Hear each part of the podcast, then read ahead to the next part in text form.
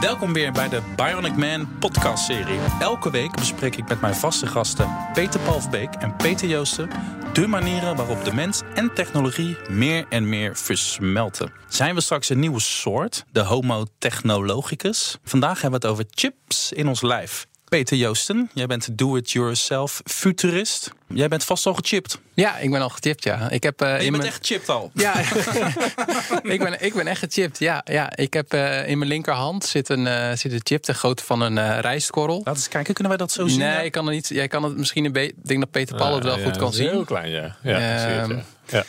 En uh, ja, hij is bij mij ingebracht. En ik moet zeggen dat ik die naald toch wel groter vond uh, dan ik dacht. Dus als je bloed geeft, dan ben je natuurlijk al wel wat naalden. Dus ik was al wel wat naalden gewend. Maar toen ik... Eigenlijk is deze naald is zo groot dat die rijstkorrel er ook nog doorheen kon.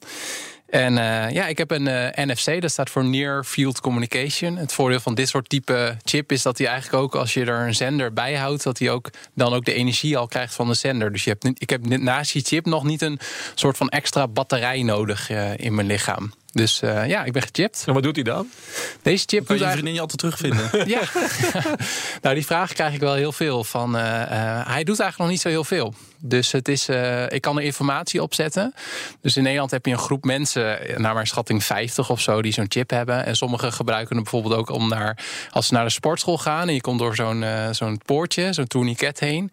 Dan in plaats van een pasje op, op, op zo'n scanner leggen, leggen ze hun hand erop. Oh, maar dat is dezelfde technologie, dat is eigenlijk hetzelfde spul. Dat, ja. ja, precies. Dus je kan het gebruiken ter identificatie. Ik heb het ook een tijdje gebruikt, bijvoorbeeld om een visitekaartje erop te zetten.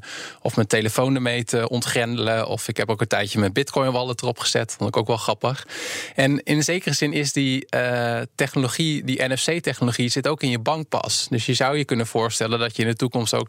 Ja, je hand. Nu is het al een ding dat je met je met je uh, telefoon kan. Betalen, ja, eigenlijk. precies. Dat je ja. dat gewoon met je, met je lichaam zou kunnen doen. Dus dat zijn eigenlijk wel de, de toepassingen. Maar ik heb met name deze chip genomen omdat ik ook wel benieuwd was. Omdat ik wel mijn overtuiging is dat we dit meer gaan doen. Maar ik was wel benieuwd hoe dat dan zou voelen. En hoe andere mensen daarop zouden reageren. En uh, dat is eigenlijk de reden waarom ik er ja, een chip heb genomen. Ja, nu hebben we toevallig ook een filosoof in huis. Peter van Beek, ja, hoogleraar filosofie van mensentechniek aan de Universiteit Twente. Heb jij een chip, Peter Paul? Nee, het, uh, nu ik dit zo hoor, word ik eigenlijk wel een beetje jaloers. Okay. nee.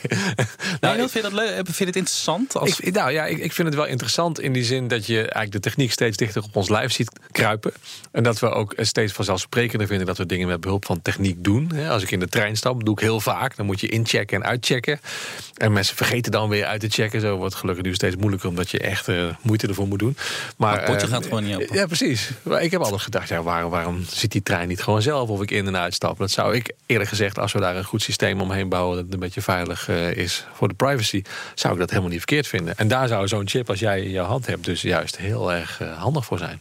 Jij wel contact opgenomen met de NS? Want ik kan me voorstellen dat het best wel een PR-stunt is ook. Om, om gewoon iemand ervoor te schrijven die zonder OV-chipkaartje gewoon door die poortjes ja, kan. Ja, ja nee, ik heb het zelf niet gedaan. Maar degene die mij heeft gechipt, dus dat is een hele subcultuur eigenlijk. Dus uh, dat heet do-it-yourself grinding. En dat is eigenlijk ontstaan vanuit een groep mensen uh, die bezig zijn met uh, piercings en tatoeages, maar met name piercings, waarmee ze hun lichaam al ehm, ja, gingen verfraaien, zeg maar, door het toevoegen van metaal of andere dingen. En eigenlijk een substroming van die stroming, dat is do-it-yourself grinding. Die dacht op een gegeven moment kunnen we dan ook niet functies gaan toevoegen in die, in die elektronica en die metalen dingen. En een daarvan is er ook uh, Tom van Oudenaarde in Utrecht. Die heeft mij gechipt. Mm -hmm. En die was een paar maanden geleden in het nieuws. Omdat hij, en hij heeft ook zo'n type chip als ik heb. Maar hij heeft ook bij zichzelf een OV-kaart uh, laten chippen. En mm -hmm. hij heeft ook bijvoorbeeld uh, magneetjes in zijn vingers en dat soort dingen. En daarvoor heeft hij toen ook wel de, de media gehaald. Omdat hij, uh, ja, je kan het bij hem ook niet missen, want het is een enorme bobbel. Waarmee hij dus... Uh, hij heeft een hele grote chip. Een hele grote chip. En hij heeft de NS gebeld en gezegd van, ik, ik ga hiermee reizen. En die zeiden van, prima. Dus volgens mij doet hij dat nog steeds. En ik heb inderdaad ook wel eens mijn OV-kaart vergeten. En dan dacht ik, oh ja, het zou handig zijn als ik ook zo'n ding heb. Nou, nu moet ik eerlijk zeggen, ik, ik kan me wel herinneren van een paar jaar geleden... dat je de Baja Beach Club had in Rotterdam. Die hebben volgens mij de wereldpers ermee nog gehaald. Want daar konden de, volgens mij waren het de VIP-gasten of zo. Die konden ook gechipt worden en die konden zo doorlopen. Die konden zo een, drankjes bestellen. En dat was best wel een, een, dingetje. Dat, dat haalde volgens mij alle, alle nieuwsrubrieken. Alleen ik heb toch niet het gevoel dat dat nou doorgezet is. Mhm. Ik hoor jou er nu over. Ja. En er is kennelijk een eh, subcultuur die met, die met tatoeages en piercings en chips Ja. in de weer is. Ja. Maar dat is toch, het is niet dat dat, dat, dat nou doorzet. Ik denk eigenlijk dat dit soort eh, chips in je lijf eh, meer aanvaard worden als er ook echt iets met je lijf is wat je ermee wil regelen of wil uitlezen of zo. En ik denk een hoop van die functies die door die chip toen in die beachclub werden uitgevoerd, die kun je nu met je, met je mobieltje doen. Er zit vaak ook een NFC-chip in. En bijna iedereen, vrijwel iedereen, heeft zo'n zo'n ding op zak. En dat is ook heel privé. En dat is echt een, een, een soort verlengstuk van jezelf. Maar chips die eh, dingen aan je lijf kunnen meten of kunnen regelen, hè, van een pacemaker tot een deep brain stimulation, whatever. Dat, dat, dat- daar heb je al de bereidheid om je lijf ervoor te openen, als het ware, en dat echt in te laten brengen. Terwijl om, om, om af te rekenen of trein te reizen gaat misschien wel heel ver, om dat echt in je lijf Maar te wat ik, laten ik wil daar zo wel over hebben hoor. Dat uitlezen van eh gegeven van data in je lijf of chips die ook sensoren zijn en die dat misschien ook Ik weet niet, maar gaan we het zo over hebben. Maar wat, wat vind jij ervan, Peter? Als eh, Peter Paul dat zo zegt, van ja, ik geloof er niet zo in dat dat misschien een groot, groot wordt. Nou, ik, eh, ik kan me er wel enigszins in vinden. Dus eh, wat je ziet is van dat we natuurlijk, eh, ehm, ja, als deze chip. Als die, het gaat eigenlijk om het, het hebben van functies en op welke manier kun je dat invullen. En heb je daar dan echt een chip voor in je lichaam voor nodig, of kan je dat inderdaad ook op een andere manier doen? Dus ik vind wel een, eh, wel een interessante vraag, bijvoorbeeld voor jou, Robin. Van wanneer, wat zou een chip moeten hebben dat jij bereid bent om die in je lichaam te dragen? Ja, ik moet je eerlijk zeggen, als ik, eh, ik ga wel eens naar een festival in de zomer of zo. Best Kept Secret Festival vorig jaar, twee jaar terug. En daar kon je inderdaad een armbandje krijgen. Ehm, en die kon je langs een scanner halen en die kon je opladen met geld. En vervolgens betaalde je gewoon heel het festival, betaalde je daarmee. Dat vind ik heel handig. Alleen, ik zie nog niet de noodzaak om dat dan in, in mijn hand of in mijn vingertop. Want het is al zo makkelijk Ja. om gewoon een bandje om te hebben. Misschien heb jij een idee, Peter Paul, wat, wat, wat nou voor de doorbraak van de chip die je echt in je lijf moet hebben? Ja, nou, het is eigenlijk een soort extreme mens-techniek-relatie, zou je kunnen zeggen. Hè? Ik bedoel, tot nu toe was eigenlijk de eh, interactie tussen mensen en techniek vaak een interactie van techniek die je gebruikt.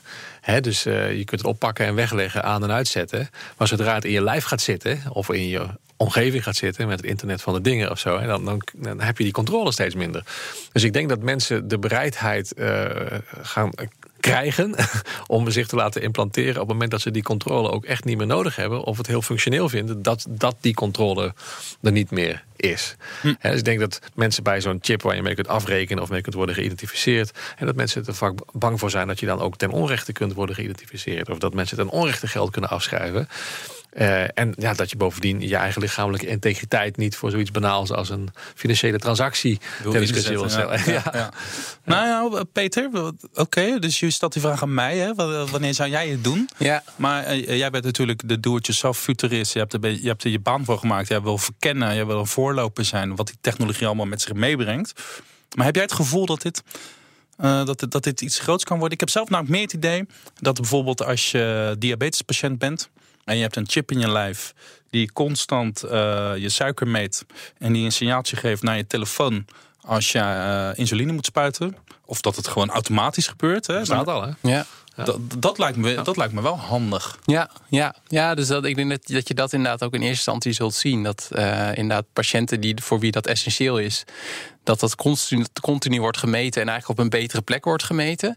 Dus stel je voor dat je een chip hebt die bijvoorbeeld real-time mijn hor- hormoonwaardes kan meten, of mijn bloedwaardes kan meten, of inderdaad de bloedsuiker, zoals in het geval van diabetespatiënten. Dan kan ik me voorstellen dat bepaalde. eh, ehm, ja, eh, hoe zou ik zeggen, omgevingen waar je high stakes hebt. Dus denk aan het leger of denk inderdaad aan topsport. Dat dat voor die clubs natuurlijk wel heel interessant is. Dus stel je voor dat je aan het wielrennen bent, zoals in de Tour de France. We weten nu al vrij veel van die wielrenners door Strava. Dat ze een apps hebben hoe hard ze fietsen en wat hun hartslag is en zo. En misschien willen die ploegleiders dat over tien jaar ook combineren met bepaalde waarden, hoe het echt in hun lichaam gaat. Dus je hebt nu ook al bijvoorbeeld chips die, eh, of eh, medicijnen die je kan slikken, die bijvoorbeeld je lichaamstemperatuur meten. Dus dan, dan slik je het gewoon in. Dus dan in, eh, ja, dat je dat op die manier kan doen. Dus ik denk als, je, als we chips hebben die, die we echt omdat we dingen moeten meten echt in ons lichaam. We kunnen dat niet op een andere manier buiten ons lichaam doen, dat we het wel gaan gebruiken. Dat geloof ik ook wel topsporters die gewoon in, uh, trainen zijn voor een, voor een grote prestatie voor de Olympische Spelen. Die gewoon een paar maanden lang zo'n chip met zich meedragen. En die 24 uur per dag alle de bloedwaardes, de, de zuurstofgehaltes, slaan bepaalde trainingen aan of niet aan. Ja. Ja, ja, eh, zeker. Ik kan me dat heel goed voorstellen. Tegelijkertijd zie je ook bijvoorbeeld aan de hand van dat voorbeeld van eh, iemand met suikerziekte, dat er ook een, een nieuw soort ja, zeg maar, kwetsbaarheid kan ontstaan. Ik, ik, ken toevallig iemand die zo'n automatisch insulinepompje uh, had. Dus dat systeem meet voortdurend het suikergehalte in je bloed en stemt daardoor het insuline op af die in je lijf wordt gepompt. Maar dat was geen Nederlandse jongen. En die verhuisde op een gegeven moment naar een ander land, buiten de EU, met een andere verzekering. Uh, en opeens moest hij dus ook weer een heel ander systeem. Mocht dat pompje niet, moest dat pompje uit zijn lijf. Uh, wat het heel veel impact heeft. En hij heeft het enorm nodig. Hij heeft, hij heeft een heel zware uh, suikerziekte dan denk je, oh ja, dus, uh, dat is echt een onderdeel van hem.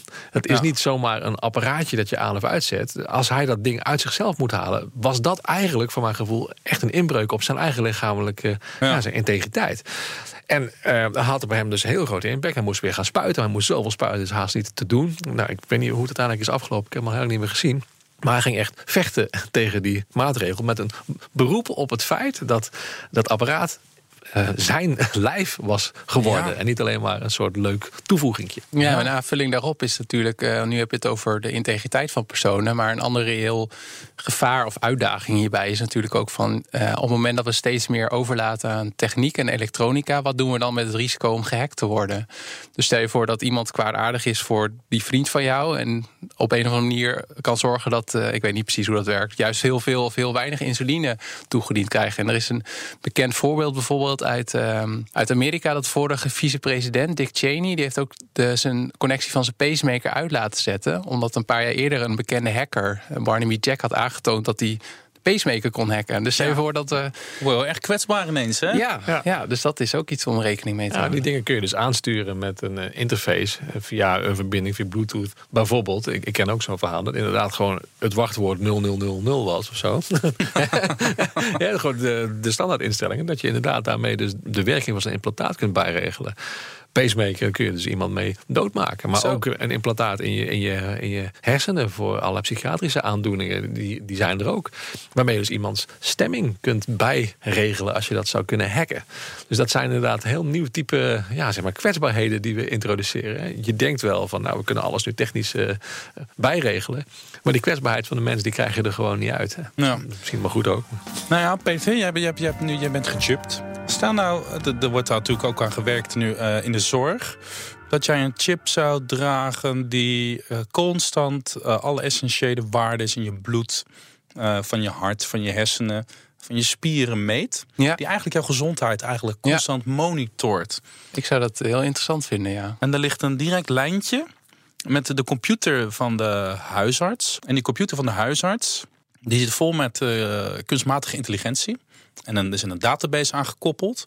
En alle medische gegevens van alle andere PT Joostens of andere mensen die dit ook gebruiken. Of misschien gegevens die al lang bestaan. Mensen van bepaalde leeftijd, bepaalde aandoeningen, bepaalde risico's. Dat wordt gekoppeld. Zodat er super strakke uh, real-time diagnose constant gedaan kan worden over hoe het met je gaat. Zou je dat interessant vinden? Ja, ik zou dat zeker wel interessant vinden. En ik, ik maak vaak de vergelijking. Ik weet niet, kennen jullie allebei de film Iron Man? Ja. Ik heb hem niet Jij kent hem niet. Nee, het gaat nu niet om, uh, om de film. Uh, films trouwens. Maar hij heeft een, uh, een intelligente assistent. die heet Jarvis. En Jarvis die meet ook constant al zijn lichaamswaarden. En Jarvis kan veel meer dingen dan het scenario wat hij schetst. Want hij kan ook nieuwe pakken sturen en vliegtuigen bedienen en dat soort dingen. Dus, maar wat ik er wel interessant aan vind, is ik geloof wel dat dat een to reëel toekomstscenario's is wat jij schetst. Dus dat we inderdaad uh, constant allerlei lichaamsfuncties van onszelf meten. Dat dat wordt, in eerste instantie wordt geanalyseerd door een kunstmatige intelligentie. En dat mijn huisarts als het ware een abonnement heeft op mijn datastroom. Mm En dat daar de eerste signalen worden uitgehaald door de kunstmatige intelligentie. Die ziet van, hé, hey, Peter heeft nu wel een heel hoge hartslag gecombineerd met slechte slaap. Gecombineerd met zijn genetische aandoening. Dat leidt ertoe dat ik hem of een berichtje moet sturen... of dat ik echt even een afspraak moet maken bij de huisarts. huisarts. Um, en je ziet al... grijp je dan in? Hè? Wanneer ben je dan ziek genoeg? Ja, en dat is, dat is heel interessant. Want wie bepaalt dat dan? Heb ik daar de keuze in? Of is zo'n kunstmatige intelligentie dat? Of is de huisarts aansprakelijk? Of aanspraak, uh, verantwoordelijk, laat ik mhm. het zo zeggen. Maar je ziet de eerste tekenen al dat ook commerciële bedrijven hier interesse in hebben. Dus als je Apple uh, gebruikt, heb bijvoorbeeld Apple Health. Dus kun je allerlei gezondheidsdata zeg maar bundelen. Nou, dat is super handig zou je kunnen zeggen. Maar ook omdat ze natuurlijk het interessant vinden naar dit toekomstscenario te denken. Van als ze steeds meer informatie over jou verzamelen, wat kunnen ze daar dan mee? En dus aan de ene kant kunnen we daar een super mooie dienst op aanbieden. waarin je je zorg eigenlijk omdraait. Dus de mhm. huisarts is geabonneerd op mijn data. En uh, ja, die trekt aan de bel als die, hij of zij iets ziet. Maar aan de andere kant is het ja, als er commerciële diensten omheen worden ontwikkeld door de, uh, de Facebook, de Googles, de Amazons of andere nieuwe clubs.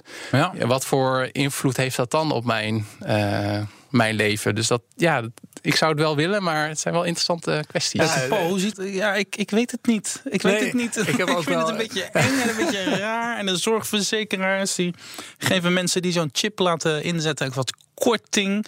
Maar ze weten alles.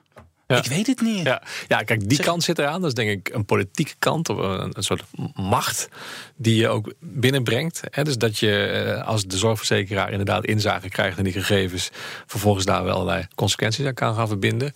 Dat lijkt me iets heel essentieels om in de gaten te houden. Dat is dan misschien iets wat je politiek nog wel een beetje aan zou kunnen. als het inderdaad maar niet langs de lijnen van de Apples en de Googles uh, gaat. Want die onttrekken zich natuurlijk aan allerlei nationale wetgeving. Mhm. maar ik denk. Uh, ook op het niveau van hoe we ons lichaam begrijpen en hoe we tegen ziekte en gezondheid aankijken. Eh, in hoeverre je een soort totaal gemedicaliseerd beeld van jezelf krijgt. Dat je alleen maar jezelf nog gaat zien als een potentiële patiënt of zo. En dat ziekte niet een uitzonderingssituatie is, maar dat je continu ermee bezig bent om te voorkomen dat je in die uitzonderingssituatie terechtkomt. Waardoor er eigenlijk altijd een half in zit. Dat is wel een afwijking, toch? Je bent altijd een beetje. Ja. Ja, en dus eh, laat ik zeggen, ziekte uh, is aan de ene kant iets wat je technisch kunt oplossen. Daar hebben we de geneeskunde gelukkig voor. Maar er is ook een, een, een, aspect aan dat soms is het ook onvermijdelijk en dood gaan we allemaal. Dus ziekte heeft ook een soort, hè, met een duur woord, een soort existentiële kant. Dat je moet accepteren dat je kwetsbaar, sterfelijk bent en dat je pijn kunt hebben. Ja, maar niet iedereen is het daarmee eens. Nee, dat, dat, daar ben ik het dan ook weer niet mee eens. Dat kan, dat kan. Dat, maar dat, dat, dat is inderdaad precies de, de crux. Dus dat, is eigenlijk ook het punt wat ik wil maken. Dat als je op, op, op, op deze manier met jezelf omgaat, importeer je eigenlijk eh, impliciet een, een uh, interpretatiekader van jezelf... waarin ziekte niet hoort te zijn, een technisch vraagstuk is...